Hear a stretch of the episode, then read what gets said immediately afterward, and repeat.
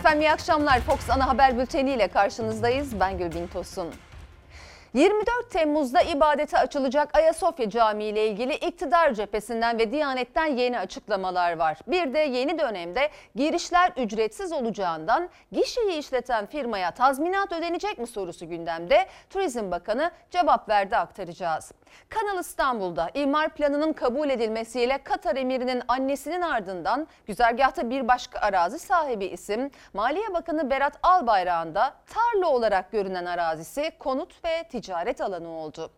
Ve tabii koronavirüs değişmeyen gündem maddemiz. Dünya Sağlık Örgütü pandemi bastırıldıktan sonra okulların açılması gerektiğini açıkladı. Hepsi ve daha fazlası birazdan ama önce Pençe Kaplan operasyonunda verdiğimiz şehidimizin cenaze töreni.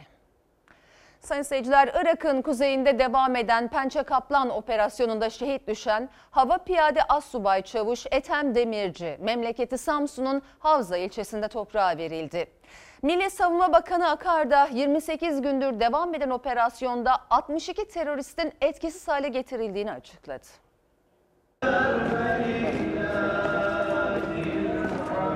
Yüreklerini saran acının tarifi yoktu ama teröre inat veda anında ağlamadılar. Ailesi 6 aylık eşi şehit hava piyade assubay çavuş Ethem Demirci'yi sonsuzluğa gururla uğurladı. Kahraman Mehmetçik vatan toprağına emanet edilirken Türk Silahlı Kuvvetleri de sınırlarımız içinde teröristlere son darbeyi indirmek amacıyla operasyon başlattı. Yaptığımız operasyonlardan ders almayarak, bu işin sonunun olmadığını bir türlü görmeyerek, örgütün hain emellerine hizmet edenlere karşı önceki gün itibariyle Yıldırım 1 Cudu operasyonunu başlatmış bulunuyoruz. Acı haber Irak'ın kuzeyindeki Haftanin bölgesinde devam eden Pençe Kaplan operasyonundan gelmişti. PKK'lı teröristlerle girilen çatışmada şehit olan Hava Piyade Assubay Çavuş Ethem Demirci için Samsun'un Havza ilçesinde cenaze töreni düzenlendi.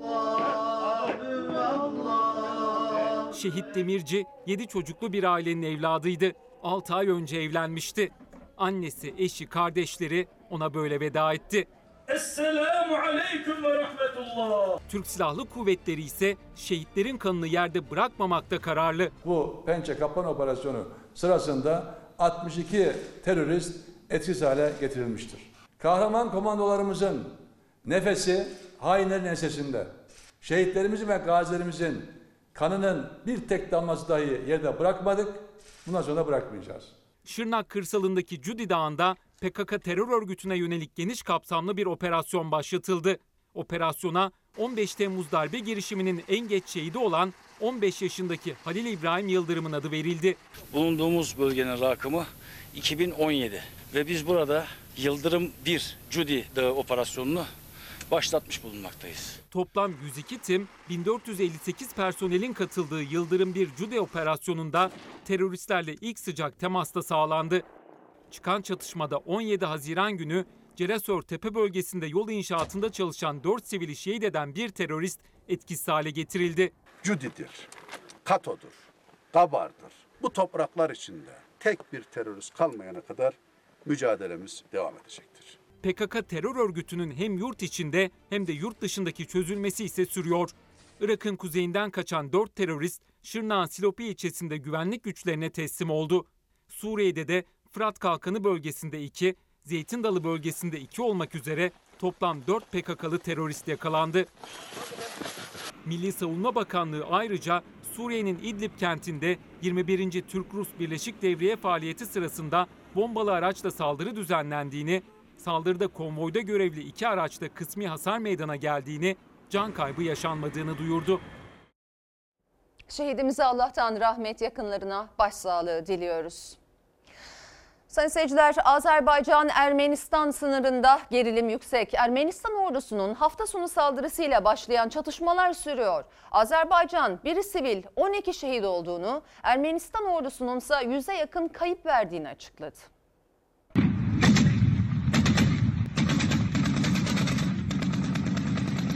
Ermenistan Azerbaycan'a saldırdı. 7 asker ve 1 sivil şehit oldu. Sınırda çatışmalar şiddetlendi. Azerbaycan hükümeti karşı saldırıyla Ermenistan'a yüze yakın kayıp verdirildiğini duyurdu. Yukarı Karabağ hukuksuzca işgal eden ve yıllardır saldırgan bir tutum sergileyen Ermenistan'a karşı Azerbaycan Silahlı Kuvvetleri'nin yanında durmaya, tek millet, iki devlet diye kabul ettiğimiz Azerbaycanlı kardeşlerimize var gücümüzle destek olmaya devam edeceğiz. Hafta sonu Ermenistan'ın Azerbaycan'a saldırısı bölgedeki tansiyonu yükseltti. İki ülke arasında çatışmalar şiddetlendi. Ağır kayıplar veren Ermenistan ordusu sabah saatlerinde yeni saldırı başlattı. Azerbaycan Savunma Bakanlığı saldırıda bir tüm general 7 şehit verildiğini söyledi. Ermenistan güçlerinin topçu saldırısında siviller de hedef oldu. Topçu ateşiyle vurulan Adam köyünde bir sivil şehit düştü. Hafta sonundan bu yana şehit olanların sayısı 12'ye yükseldi. Ermenistan'ın Kalles saldırısı sonucunda e, Azerbaycanlı şehit kardeşlerimizi de rahmetle anıyorum. Azerbaycan Savunma Bakanlığı karşı saldırıda yaklaşık 100 askerin öldürüldüğünü açıkladı. Ermenistan'a ait çok sayıda mevzi ve askeri aracın imha edildiğini duyurdu. Bölgede çatışmalar aralıklarla sürerken Rusya ateşkes çağrısı yaptı, arabuluculuk önerdi. 24 Temmuz'da ibadete açılacak olan Ayasofya Camii ile ilgili iktidar cephesinden ve Diyanet'ten yeni açıklamalar var demiştik bültenin başında da. Cumhurbaşkanı Erdoğan Merkez Karar Yürütme Kurulu toplantısında Ayasofya'nın ibadete açılacak olmasına ilişkin değerlendirmelerde bulundu. Diyanet İşleri Başkanlığı Din İşleri Yüksek Kurulu ikonaların ve fresk, fresklerin ibadet sırasında kapatılması gerektiği açıklamasını yaptı. Kültür ve Turizm Bakanı Mehmet Nuri Ersoy da bu işlemin ışık ya da lazerle yapılmayacağını açıkladı. Ayasofya cami işlevini yerine getirirken aynı zamanda yurt dışından ya da yurt içinden gelecek herkesin ziyaretine açık olacak. Ayasofya ibadete açıldı. Peki halka adaletin, refah ve huzurun kapısını ne zaman açacaksınız? Bu insanlığın ortak mirası Ayasofya'da Sultanahmet, Süleymaniye gibi herkes tarafından gezilebilecek. Milletimizin bir beklentisi yerine getirildi. Hayırlı olsun. Ayasofya ibadete açılsın ama siyasete kapatılsın. Muhalefetin uyarılarının gölgesinde Ayasofya'nın tamamen ibadete açılacağı 24 Temmuz için gün sayılırken bu kez Avrupa Birliği'nden açıklama geldi. Avrupa Birliği Dışişleri Bakanları toplantısı sonrası yapılan açıklamada Türkiye'nin Ayasofya kararını kınıyoruz denildi. Kınama sözcüğünü biz reddediyoruz.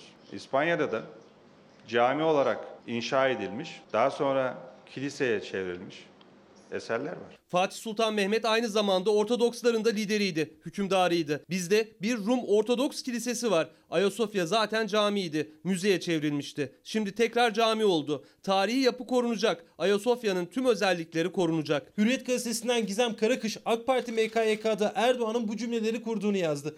Diyanet İşleri Başkanlığı Din İşleri Yüksek Kurulu da Ayasofya ile ilgili açıklama yaptı. Ayasofya Camii'nde bulunan resimler burada kılınacak namazların sıhhatine engel değildir. Bununla birlikte Müslümanların namazlarını huşu içinde eda etmelerini sağlamak için uygun yöntemler kullanılmak suretiyle namaz vakitlerinde söz konusu resimler perdelenmeli veya karartılmalıdır. Ayasofya'nın evrensel mirasını temsil eden ikonalar, freskler aynen korunacak. Namaz saatinde ya ışık sistemi ya perde sistemiyle kapatılacak. Ömer Çelik, ikonalar ve fresklerin kapatılmasında ışık sistemi de kullanılabilir dedi ama Habertürk'ten Kübra Para konuşan Turizm Bakanı Mehmet Nuri Ersoy, ışık ve lazer sistemi kesinlikle gündemde değil açıklaması yaptı. Müze statüsünden çıkmasıyla birlikte Ayasofya Camii'ne ücretli giriş uygulamasını da kaldırıyoruz. Ayasofya'ya giriş ücretli. Cami olarak ibadete açıldıktan sonra girişler ücretsiz olacak. Gişesini işleten firma da İsviçreli. Kültür ve Turizm Bakanlığı ile sözleşmesi sürüyor. Yeni dönemde firmaya tazminat mı ödenecek sorusu da gündeme geldi. İsviçreli firmayla yaptığımız anlaşmanın tek başına Ayasofya ile bir ilgisi yok. 300'den fazla müze ve öğren yerimiz var. Bunlardan 60 küsuru için kapıdaki gişenin işletme hakkı ihale edilmiş. Bugün burayı işletirler, yarın başka bir adres gösteririz. Tazminat ödenmesi söz konusu değil. Mehmet Nuri Ersoy, Ayasofya'nın cami statüsü kazanması sonrası gişe işletmesi için sözleşmesi süren firmaya tazminat ödenmeyeceğini söyledi. Kültür mirası içerisinde yapılacak düzenlemelerle ilgili UNESCO ile birlikte çalışıldığının da altını çizdi. Ayasofya tartışması İstanbul Büyükşehir Meclisi'nde de iki gündür sürüyor. Ekrem İmamoğlu bugün meclise başkanlık yaptı ve siyasi tartışmalara bir belge göstererek yanıt verdi. Efendim Ayasofya açıkmış. Ayasofya açıktı da bir gün gidip içinde namaz mı kılabildin? Evet, Ayasofya mahkumdu. Ayasofya prangalanmıştı. O mahkumiyette, o prangada Recep Tayyip Erdoğan'la kalkmıştır. Bugünün siyaset sarmalının içinde çok becerikli kelimeler olduğunu düşünerek ifade eden insanlara şunu söylüyorum. 30 yıldır orada namaz kılınıyor. Ben orada bir vakit namazı kılmış bir insanım. Yıllar önce. 30 yıldır içinde mescit var. Girersin kılarsın. Orada beş vakit beş vakit ezan okunuyor. Yıl 1936'da. Yani bu tapuda buranın ne olduğu yazılıyor. Buranın ne, ne şekilde tariflendiği yazılıyor. Ayasofya tartışması İstanbul Büyükşehir Belediye Meclisi'nde de belgelerle, kayıtlarla devam ediyor. Ekrem İmamoğlu tapu kaydını gösterdi. Yıllardır Ayasofya'yı Kebir Camii Şerife'ydi kayıttaki ismi. Yani olmayanı olmuş gibi göstermek, olmuşu olmamış gibi göstermek tümüyle suni gündem yaratmaktır. Ayasofya açıldı denmesi bile yanlıştır. Çünkü ben size bir şey söyleyeyim mi? Bir yıl önce böyle bir şeyin yapılması yanlıştır diye konuşma yapıldı, bugün yaptı. Hayırlı uğurlu olsun. Danıştay'ın kararı ile birlikte Ayasofya müzeden camiye dönüştü. Kararla birlikte siyasi arenada da bir tarih tartışması başladı. İstanbul Büyükşehir Belediye Meclisi'nde de gündem Ayasofya'ydı. AK Partili ve MHP'li meclis üyeleri kayıtlarda da Ayasofya'nın cami olarak görülmesini önerdi. Ancak tapu kayıtlarına zaten bakıldığında Ayasofya'nın 1936 yılından bu yana cami olarak kayıtlı olduğu ortaya çıktı. Nasıl ki Danıştay kararıyla ve saygıdeğer Cumhurbaşkanımızın imzasıyla Ayasofya bir cami olarak ilan edilmişse Ayasofya Camii ve Külliyesi olarak planların değiştirilmesini teklif ediyoruz. Oysa imar planlarında zaten cami olarak yazıyor. Sırf şov, siyasi şov. Ben bu sözlerden Ayasofya'nın ibadete değil siyasete açıldığını görüyorum. Acaba Sayın Cumhurbaşkanı'na istikametini kaybettiren şey anket sonuçları mıdır? Sayın Cumhurbaşkanımız... Bakın, bakın. İstanbul Büyükşehir Belediye Başkanı'nın yönetmediği meclisin ilk oturumunda siyasi tartışma İyi Parti Grup Başkan Vekili İbrahim Özkan'ın mikrofonunun AK Partili Başkan Vekili tarafından kapatılmasıyla büyüdü. Siyaset yapıyor, cevap veriyor. Siz cevaba siyaset yapmayın diye susturmaya kalkıyorsunuz. Yoksa ben kendi mikrofonumu onunla paylaşmak zorunda kalacağım. Meclisin ikinci oturumuna başkanlık eden İmamoğlu ise tartışmalara yanıt olarak Ayasofya ile ilgili tapu belgesini gösterdi. Sadece tapu değil, Ayasofya'nın imar planında da cami değişikliğinin 2012 yılında 8 yıl önce AK Partili Belediye Başkanı Kadir Topbaş yönetiminde zaten yapıldığı ortaya çıktı. Bir yiğit geldi, bir imza attı, Ayasofya esaretten kurtuldu. Şükürler olsun. Bazı eyyamcı kanallar, TV'ler "İ- efendim ilk defa ezan okunuyor. İlk defa namaz kılınacak. 30 yıldır orada namaz kılınıyor. Orada beş vakit beş vakit ezan okunuyor. Cumhurbaşkanı Erdoğan'ın Ayasofya tartışmasında 1934 tarihli Bakanlar Kurulu kararı için kurduğu tarihe ihanet sözleri İyi Parti Genel Başkanı Meral Akşener ve CHP Genel Başkanı Kemal Kılıçdaroğlu'nun gündemindeydi. İki lider de sert sözlerle Cumhurbaşkanı'nı hedef aldı. Tek parti döneminde alınan bu karar tarihe ihanet olmanın yanında hukuka da aykırıydı. Kendine gel Sayın Erdoğan. Ağzından çıkanı kulağın duysun. Ayasofya'nın Osmanlı dönemindeki Fatihi Sultan Mehmet Han. Cumhuriyet dönemindeki Fatihi de Gazi Mustafa Kemal Atatürk'tür. Utanmadan tarihe ihanet yakıştırması yapmak, makamı ne olursa olsun kimsenin haddi değildir. Mustafa Kemal Atatürk'e o dönemin yöneticilerine hakaret ediyor. Erdoğan kendi tarihini bilmez. Erdoğan Milli Kurtuluş Savaşı'nı bilmez. Dumlupınar'ı bilmez Erdoğan. Sakarya'yı bilmez Erdoğan. Erdoğan'ın tek bildiği yeşil dolarlardır. Cumhurbaşkanı Erdoğan'ın Ayasofya'yı müze yapan Atatürk'ün de altında imzasının bulunduğu 1934 tarihli karar için kurduğu tarihe ihanet sözleri siyasetin gündeminden düşmüyor. Kılıçdaroğlu da Akşener'de Erdoğan'ın açıklamasına sertti. Kimse Ayasofya üzerinden Gazi Mustafa Kemal Atatürk ve silah arkadaşlarına kin kusmaya kalkışmasın. Çünkü onlar olmasaydı tapusunda Türk devletinin mührü bulunan ve cami yazan bir Ayasofya'mız olmazdı. Fatih Sultan Mehmet Han Ayasofya'yı da içeren vakfiyesinin bir yerinde kim bu Ayasofya'yı camiye dönüştüren vakfiyemi değiştirir? En büyük haramı işlemiş ve günahı kazanmış olur. Bugün alınan karar aynı zamanda Fatih'in işte bu ağır bedduasından kurtulmamızı sağlamıştır. Şu iki fotoğrafa bakın değerli arkadaşlar.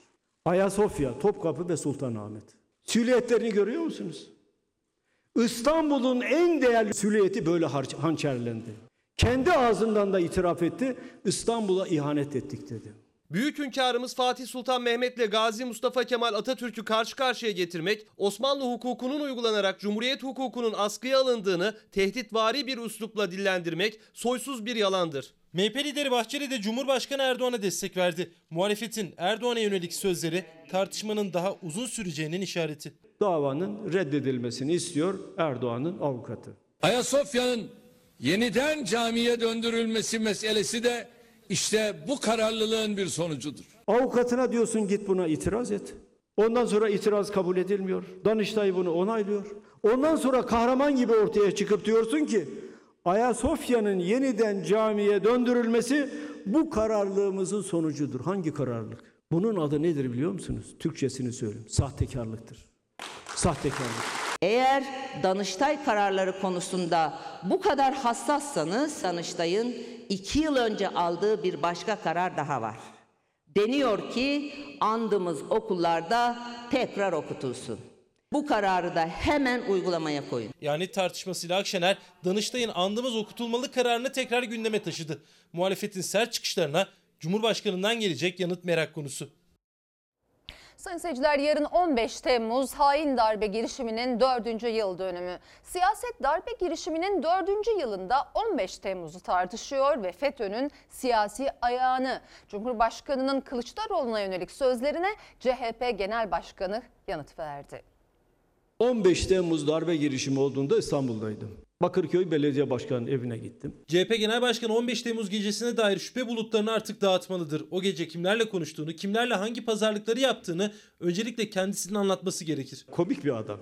Ya kardeşim bütün HTS kayıtları sende. Benim kimlerle konuştuğumu ben biliyorum sen de biliyorsun. E bunları açıkta kardeşim. Lafa gelince dil bir karış. Cumhurbaşkanı Erdoğan'ın 15 Temmuz darbe girişimi gecesini işaret ederek Kılıçdaroğlu hakkındaki sözlerine CHP lideri restle karşılık verdi. Erdoğan'ın daha önce çok önemli dediği HTS kayıtlarının hemen açıklanmasını istedi Kılıçdaroğlu. O gece kim kiminle konuştu?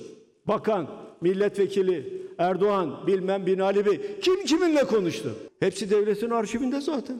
Hepsi senin emrinde. 27 Mayıs'ında 28 Şubat'ında 15 Temmuz'un da en büyük destekçisi CHP'dir. Bizzat kendisi FETÖ'nün bir numaralı siyasi ayağıdır. 15 Temmuz darbe girişiminin 4. yıl dönümü öncesi Cumhurbaşkanı Erdoğan SETE Vakfı'na ait dergiye röportaj verdi. Ama CHP'yi FETÖ ile işbirliğiyle suçladı. Ana muhalefet aynı sertlikte karşı hata geçti. MHP lideri Bahçeli'den de açıklama geldi. CHP Genel Başkanı tankların üstüne çıkmak yerine darbecilerle anlaşıp tankların arasından kaçmayı tercih etti. Erdoğan niye gider gizlenir Marmaris'te? Marmaris'te niye saklandın Allah aşkına? Çünkü sen darbenin olacağını biliyordun. Türkiye'nin meşru devlet başkanını bu darbe girişimi çerçevesinde suçlama arayışı içerisindeler. FETÖ'nün bütün unsurları devletin kılcal damarlarına yerleştireceksin. Sonra kalkıp CHP'yi suçlayacaksın. Devletin haremi ismetini açtın ya. Kozmik odasını açtın ya. 15 Temmuz sonrasında kullandığı FETÖ jargonuyla o gece yaşananlar arasında bir irtibat olup olmadığını açıklığa kavuşturmalıdır. Birisi MİT müsteşarı. O gecenin bütün ayrıntılarını biliyor. İkincisi dönemin genelkurmay başkanı. O da bütün ayrıntıları biliyor. Bunların Türkiye Büyük Millet Meclisi'ne gelip bilgi vermelerine Erdoğan niye yasa koydu? 15 Temmuz darbe girişiminin perde arkası öğrenilmesin diye. Hiçbir milli meselede adam gibi duramayan, dik duruş gösteremeyen Kılıçdaroğlu tutsaktır, sarsaktır. Mücadeleyi sorgulayanlar FETÖ'nün değirmenine su taşıyan gafillerdir. Koalisyon ortağısın. Şart koş. De ki FETÖ'nün siyasi ayağını çıkarmazsan ortaya bir daha destek vermeyeceğim. Söyle. Söyleyebilir mi? Söyleyemez. 15 Temmuz'un 4. yıl dönümünde darbe gecesine FETÖ'nün siyasi ayağına ilişkin tartışma siyasete böyle yansıdı. Meclis Genel Kurulu'nda da FETÖ tartışması tansiyonu yükseltti. Oturumda AK Parti Grup Başkan Vekili Mehmet Muş'un bir ifadesi gerilimi daha da artırdı. Sayın Recep Tayyip Erdoğan FETÖ ile mücadele ediyorken CHP ezik ezik o istiyordu. Oy falan istemedik. Ama siz onlarla çok pişkin pişkin boy boy fotoğraflar verdiniz. Hainlerle ittifak ettiniz. Kabul etmemiz mümkün değildir. Reddediyoruz. Genel kurulda FETÖ tartışması çıktı. İktidar muhalefet karşı karşıya geldi. 17-25 Aralık'tan sonra Pensilvanya'ya gidip diz çöküp uzlaşalım diyen AK Partililerin isimleri kimlerdi? Bizden giden yok. Ameri- Amerika'da 3 Aralık'taki toplantıyı ne yaptınız? Oraya gidip FETÖ ile işbirliği yapıp AK Parti'yi devirmeye yönelik planın içine girmeniz. Fethullah Gülen sizin nezdinizde indinizde ne zamandan beri terörist? Peki siz ne zamandan beri terörist görüyorsunuz Sayın Fethullah Gülen'i? Sayın Muş, siz de Sayın Fethullah Gülen dediniz. Siz de onu bir düzeltin isterseniz. Bir, bir dür düşmesi vardır. Burada FETÖ. Ondan sonra düzelttim. Orada sayın diye bir ifade kullanmak istemedim. AK Parti Grup Başkan Vekili Mehmet Muş'un FETÖ liderine sayın demesiyle Meclis Başkan Vekili araya girdi. Tartışma her kurulan cümleyle daha da alevlendi. FETÖ AK Parti için yargıda taşeron oldu, devlete ortak oldu, bankaya patron oldu. Sayın Cumhurbaşkanımızın Allah'ım beni affetsin milletimden özür diliyorum demesiyle bu vebalin bedelini ödemiş olmaz. Sanki bu darbe girişimi yani hiç Cumhurbaşkanı'na falan yapılmamış. Meclise karşı yapıldı, bize karşı yapıldı. Taşeron dedi, ortak dedi, patron dedi. Sen kontrollü darbe diyeni kınıyorum diyorsun. Ben de bir kınama yapayım buradan. Bu darbe Cenab-ı Allah'ın bir lütfudur diyeni de ben kınıyorum o zaman. Biz Türkiye Cumhuriyeti Devleti'ne hain terör örgütüyle beraber 11 sene ihanet ettik değil. Bu ihanet etti sözünü falan bunlar ucuz sözler. Bunları kabul etmemiz mümkün değil. Çok basit bir soru var aslında. Darbenin siyasi ayağının ortaya çıkarılmasından neden bu kadar korkuyorsunuz ya? Çünkü siz bulmak istemiyorsunuz. O siyasi ayağı bulmaya kalkışsanız kendi sıralarınızdan insanların bu darbenin siyasi ayağı olduğunu ortaya çıkarmak zorunda kalacaksınız. FETÖ'nün siyasi ayağını gece boyunca darbeyi bastırmak için uğraşan liderin olduğu yerde mi arayacağız? Yoksa darbeyi evinde kahvesini yudumluyorken ayağında sıcak terliklerle izleyenlerin yanında mı arayacağız? Sayın Kemal Kılıçdaroğlu nereden geçti biliyor musun Sayın Mehmetmuş? Havalimanından Bakırköy Belediye Başkanı'nın evine Hayati Yazıcı nereden geçtiyse oradan geçti. Kravat bile daha çıkarılmamış. Düştü düşecek. Ceketi giyip, gel- giyip gelip yönetimi devralacaklar. Düştü düşecek. 15 Temmuz şehitlerin anıtının mermerleri nereden alındı biliyor musunuz? FETÖ soruşturma kapsa- soruşturması kapsamında tutuklu bulunan Sami? Çoban'ın şirketinden 33 milyon alındı. Tüm bu tartışmalar muhalefetin 15 Temmuz'un yıl dönümünde mecliste neden özel oturum yapılmıyor demesiyle başladı. Hain darbe girişiminin 4. yılında mecliste tören var ama özel oturum yok. Erdoğan'ın da katılacağı tören bahçede olacak. Davetli listesinde olanlardan Covid testi de istendi. CHP grubu da özel oturum yapılmamasına, 15 Temmuz gazilerinin davet edilmemesine ve Covid testi zorunluluğuna tepki olarak meclisteki törene katılmayacaklarını duyurdu. Sayın Cumhurbaşkanımıza Allah uzun ömür versin. Elbette sağlığı önemlidir. Türkiye Büyük Millet Meclisi'nin sayın üyelerinin sağlığı önemsiz midir? Aylardır burada çalışıyoruz. Sosyal mesafe falan hak getire. 15 Temmuz sonrası kapatılan yerlerden biri askeri hastanelerdi.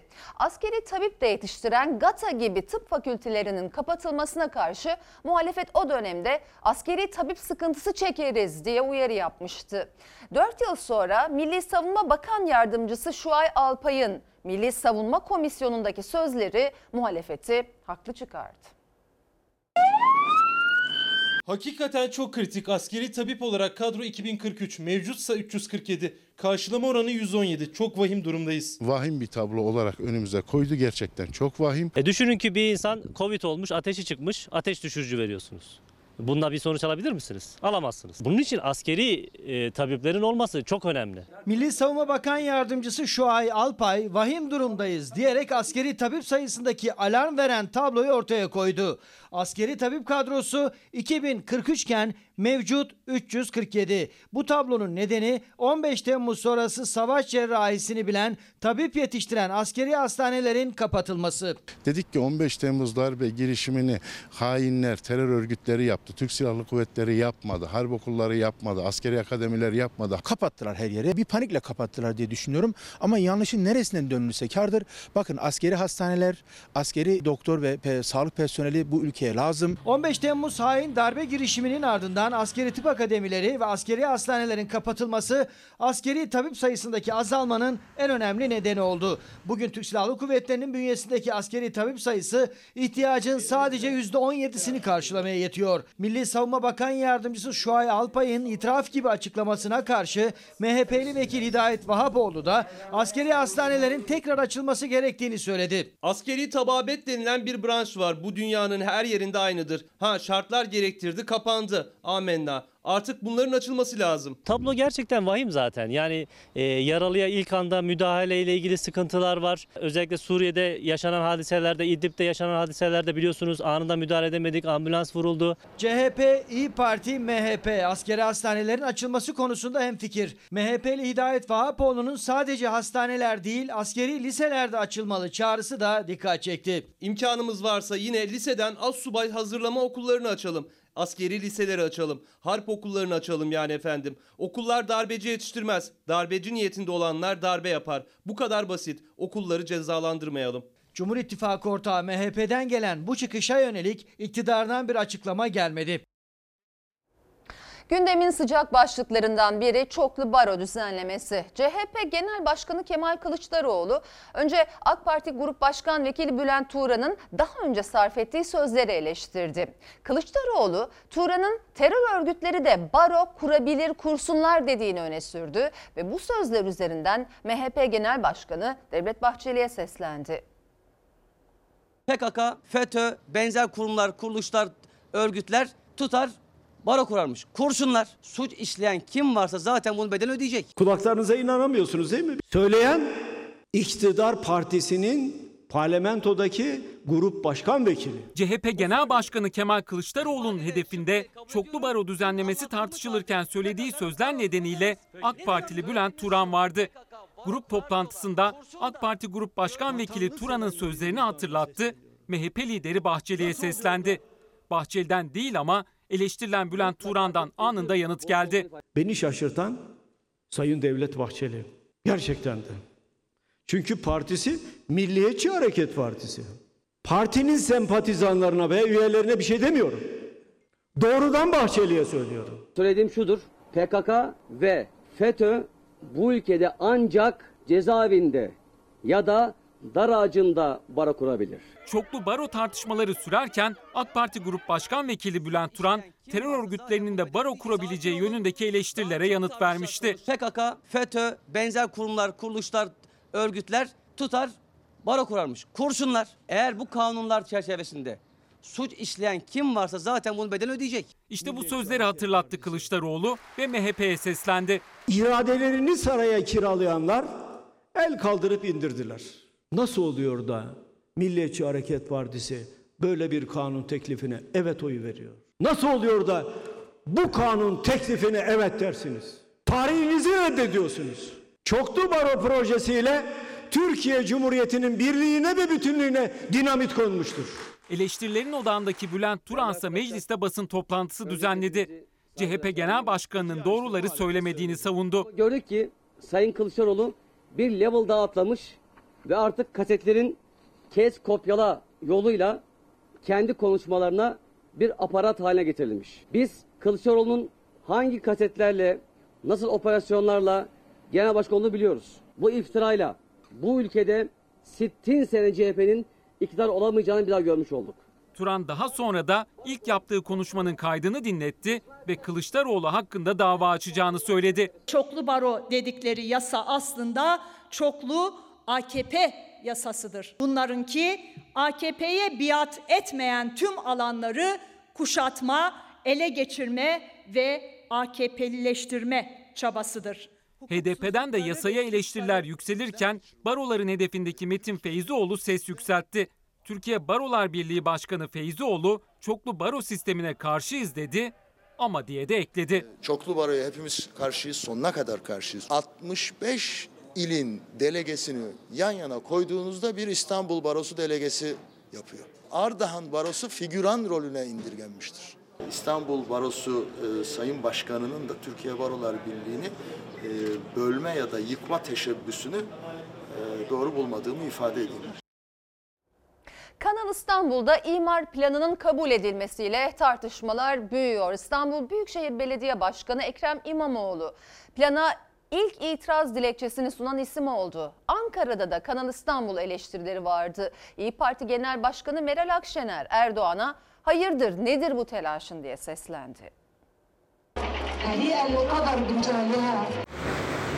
Bunlar ne kadar zeki insanlarmış ki 6-7 sene önce, 8 sene önce tarım alanlarından yerleri almışlar.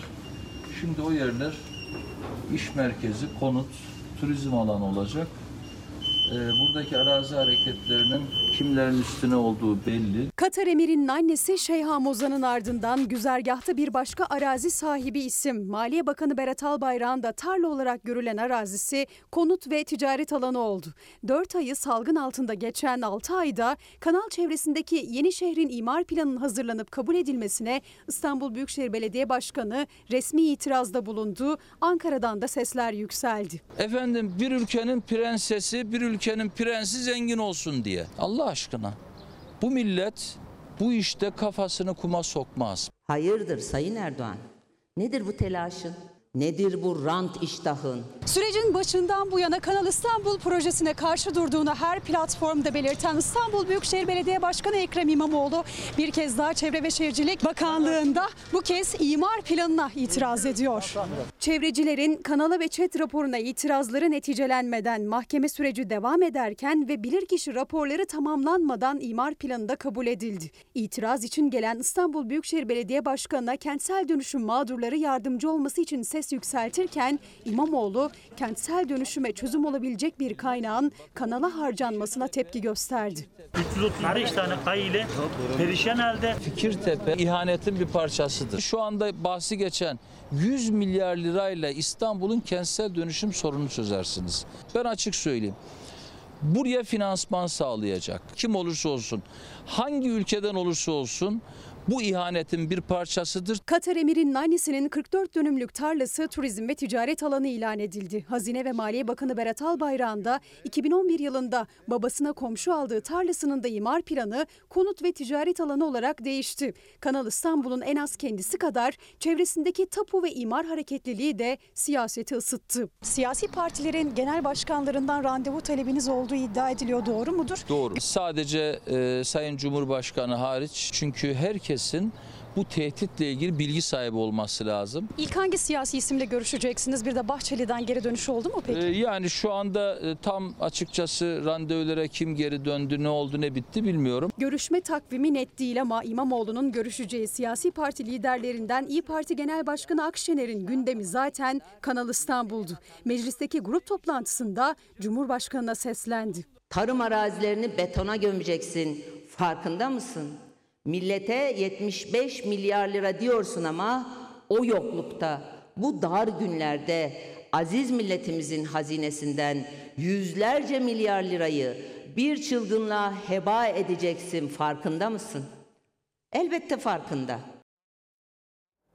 Rize'de rekor yağış felaket getirdi. Saatte metrekareye 263 kilogram yağış düştü. Çayeli ilçesini vuran selde iki kişi hayatını kaybetti. Ay Melek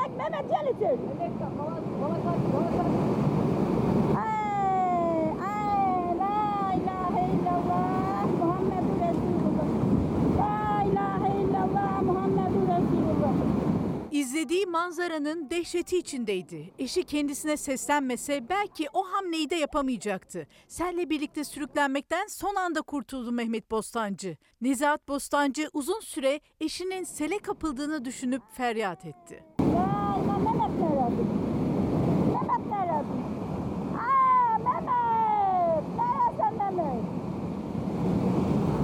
gitti. Baba dikkat yaptı, baba gitti.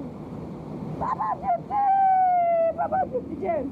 Şiddetli sağanak Artvin'in ardından Rize'ye de felaketi yaşattı. Çayeli ilçesinde iki kişi hayatını kaybetti. Az sonra gidebilir burası. Meteorolojinin Doğu Karadeniz'de turuncu alarm verdiği illerden biriydi Rize. Pazartesi sabaha başlayan şiddetli yağış birçok noktada sele dönüştü. Önce İkizdere deresi taştı. Öğleden sonra da sel Çayeli ilçesini vurdu. Allah'ım sen afetlerden koru ya Rabbi. Irmak bile taştı yoldan aşağıya su sel gidiyor. Binanın altı çürüdü şu anda. Bırakın. Gelin bu tarafa. Ağaran Şelalesi'nin ve ilçenin içinden geçen Şairler Deresi'nin taşmasıyla Rizeliler felaketin ortasında kaldı. Çayeli'nin merkezinde çok sayıda ev ve iş yerini su bastı. Araçlar suya gömüldü, bir köprü böyle çöktü. Haydi bismillah. Aa, araba gidecek. Ula gelin vurur bize ha. Ee, araba gidecek hadi. Ee, o araba gitti. Araba gitti. Çık çık çık taşacak şimdi çıkın.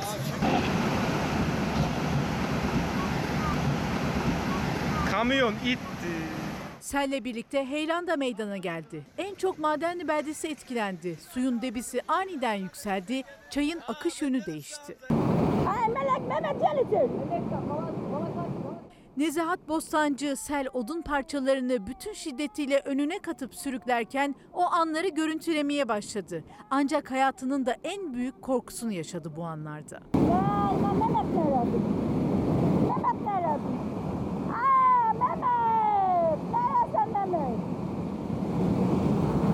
gitti.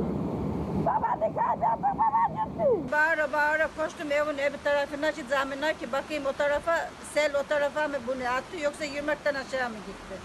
Baktım duruyor orada. Yağış durmadı, bilanço giderek ağırlaştı. Yaklaşık 12 köye saatlerce ulaşılamadı, iki ev yıkıldı. Şimdi anons yaptırıyoruz. Bütün evlerin ve iş yerlerinin giriş katlarını boşalttırıyoruz. Burada bir yurdumuz var. Orasını hazırladık. Kızılay'ımız orada servise başlayacak. Madenli'de kayıp olarak aranan Ali Uzun'un sabah cansız bedenine ulaşıldı. Köprübaşı köyünden yaralı olarak kurtarılan 82 yaşındaki Havva Tüysüz de hayatını kaybetti. Köylerde mahsur kalan 83 kişiyi ekipler kurtardı. İçişleri Bakanı Süleyman Soylu da geceden itibaren afet bölgesinde incelemelerde bulundu. Bölgede son zamanlarda yağan en yoğun yağış olarak değerlendirilebilir. Yağan yağmurun miktarı 262-263 kilogram. Son dönemde zarar etmeyen tek sektör yap işlet devret modeliyle işletilen yapılar. Onlardan biri de Osman Gazi Köprüsü. CHP'li Yavuz Yılmaz yine Ulaştırma Bakanlığı'na sordu ve bakanlığın verdiği yanıtla ortaya çıktı ki 2020'nin ilk 5 ayında yani koronavirüsle mücadele günlerinde araç geçiş garanti ücreti olarak 1 milyar 88 milyon ödenecek işletmeci firmaya.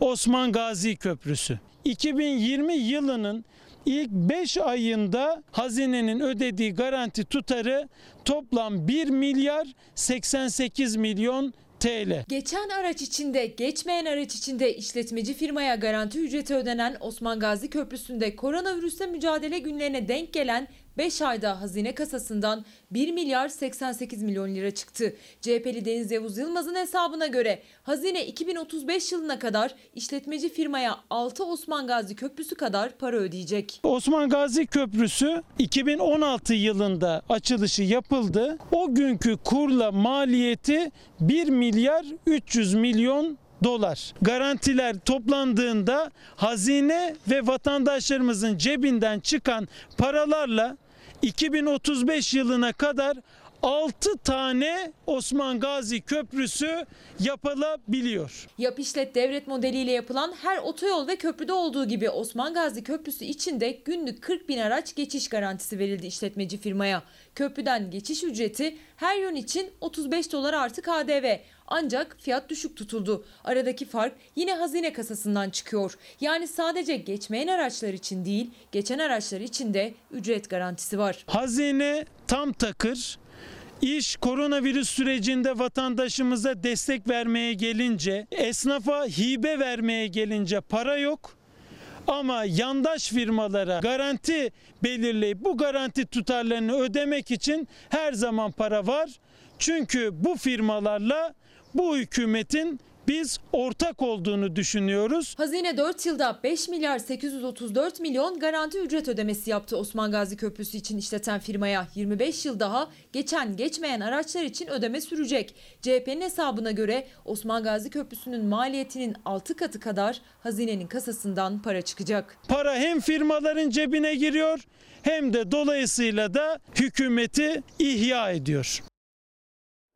Sayın seyirciler okulların açılması ile ilgili bir uyarı Dünya Sağlık Örgütü'nden geldi. Pandemi bastırıldıktan sonra okulların açılması gerektiğini açıkladı örgüt. Kalabalığı mümkün olduğu kadar aza indirmek için vardiyalı eğitim veya yarısı evde yarısı okulda gibi hibrit sistemler söz konusu olabilir. Okulların hangi kurallarla açılacağı bilim kurulunun tavsiyeleri çerçevesinde belirlenecek ama dünya genelinden iyi haberler gelmiyor. Okulların açılmasına hazırlanan Amerika vakalar artınca geri adım attı. Kaliforniya ve San Diego okul bölgelerinde okulların açılması ertelendi ve uzaktan eğitime geçildi. Türkiye'de tarih değişikliği yok ama uyarı çok. Öğrencilerin 31 Ağustos'ta okula başlaması planlanırken Koronavirüs Bilim Kurulu da uyarılarına devam etti. Dünya Sağlık Örgütü okulların açılması politik bir karar olmamalı. Bu çocuklar için adil değil. Okullar ancak pandemiyi bastırırsak güvenli açılabilir dedi. Durumun daha da kötü olacağını savundu. Salgın dünyanın birçok ülkesinde tehlikeli tırmanışta. Hastane odaları tekrar doluyor. Dobra olmak gerekiyorsa çok fazla ülke yanlış yola saptı. Virüs bir numaralı halk düşmanı olmaya devam ediyor. Ancak birçok hükümet ve halkın eylemleri bunu yansıtmıyor. Temel prensipler takip edilmezse bu salgın gittikçe kötüleşecek, kötünün kötüsü olacak. En önemli ve ilk önlemlerden biriydi. Türkiye'de olduğu gibi tüm dünyada okullar kapatıldı. Çin ve Fransa gibi ülkelerde salgının azalmasıyla Mayıs ayında açılsa da vaka tespit edilince yeniden kapanmıştı okullar. Şimdi yine tüm dünya okulların nasıl açılacağını konuşuyor. Salgın henüz bastırılmamışken Türkiye'den de beklenen tablo henüz gelmedi. 13 Temmuz'da 1008 yeni vaka tespit edildi. 19 kişi virüs yüzünden hayatını kaybetti. Bilim Kurulu'ndan Profesör Doktor Levent Yamanel'e göre okullar açılacaksa mutlaka sosyal mesafe kurallarına göre düzenlenmeli. Mümkün olduğu kadar sosyal mesafenin korunması için sınıflarda öğrenciler arası 1-1,5 metre olacak şekilde bir düzen e, uygun olacaktır. Okul girişlerinde öğrencilerin ve tüm çalışanların ateşinin ölçülmesi, kendini hasta hissedenlerin ve ailesinde hasta olan öğrencilerin de öncelikle sağlık kontrollerinden geçirilmesi de önem arz etmektedir. Dünya Sağlık Örgütü'nün sert uyarıları gibi Sağlık Bakanı Fahrettin Koca'dan da iğneli uyarı geldi. İğne atsan yere düşmez. İğneyi yere düşürelim dedi Bakan Koca. Sıcak havada virüsün yayılmadığı haberlerinin ise doğru olmadığını yazdı. Okullarda uygulanacak tüm kurallar Milli Eğitim ve Sağlık Bakanlıklarımız tarafından kesin rehberlere bağlanacaktır. İyi Parti lideri meclis grup kürsüsünden birkaç dakikalığına indi ve kürsüyü şiddet mağduru bir kadına bıraktı. Bir avukat, iki çocuk sahibi bir anne. Anlattıklarıyla sadece kendi sesi değil tüm şiddet mağduru kadınların sesi olmaya çalıştı. Bugün milletin kürsüsünün sahibi kadınlarımız olacak. Buyurun Ezgi kardeşim, kürsü sizindir. Evlilik hayatım boyunca şiddetin her türlüsüne maruz kaldım. Eski eşim çocuğumu kaçırdı. İki buçuk yaşında anne bakımına muhtaç küçük çocuğumdan tam 12 saat boyunca haber alamadım. Bir anne, bir kadın uğradığı fiziksel ve psikolojik şiddeti tüm Türkiye'ye meclis kürsüsünden duyurdu. İyi Parti lideri Meral Akşener, kadına şiddete dikkat çekmek için grup kürsüsünü şiddet mağduru Ezgi Ulugün'e bıraktı. Eski eşimin beni aldattığını öğrendikten sonra boşanmak istedim ancak tehdit edildim. Üzerime kapıları kilitleyerek hürriyetimden yoksun bırakıldığım gibi fiziksel şiddetin yanında psikolojik şiddete ve hatta işkenceye maruz bırakıldım. Avukat Ezgi Ulugün uğradığı şiddete karşı hukuki tüm haklarını da en iyi bilenlerden. Ama şiddet gördüğü eski kocası hakkında yaptığı suç duyurularına yanıt alamadı. Takipsizlik kararlarına karşı önce sosyal medyadan sonra da İyi Parti grubundan sesini duyurmaya çalıştı. Her defasında savcılığa müracaatta bulundum. Hiçbir gerekçe göstermeksizin salt şüphelinin beyanı esas alınarak takipsizlik kararları verilmiştir. Kendimi hukukun mahkemelerin ve devletin koruması altında hissedemeyip bir kadın, bir anne olarak herkesin en mahremimi konuşacağını bile bile yaşadıklarımı kamuoyuyla paylaşmak zorunda kaldım. Türkiye'de sadece geçen yıl 474 kadın öldürüldü. İçlerinden biri çıkmış AK Parti'den önce kadının adı yoktu diyor. Kadının adı bu kadar cinayetle konacaksa konmaz olsun. Meral Akşener kadına yönelik şiddete karşı iktidarı hedef alırken sözü iktidarın tartışmaya açtığı İstanbul Sözleşmesi'ne getirdi. 40 yılın başı doğru bir iş yaptılar, ondan da vazgeçiyorlar. İstanbul Sözleşmesi diyor ki, devlet kadına şiddeti önleyecek etkili ve kapsamlı politikalar geliştirilmelidir. Bundan mı rahatsızsınız? Şimdi ara zamanı. Efendim Fox ana haber bültenini burada noktalıyoruz. Fox'ta Sen Çal kapımıyla devam edecek. İyi bir akşam geçirmenizi diliyoruz. Hoşçakalın. bir tek dostuma her köşesi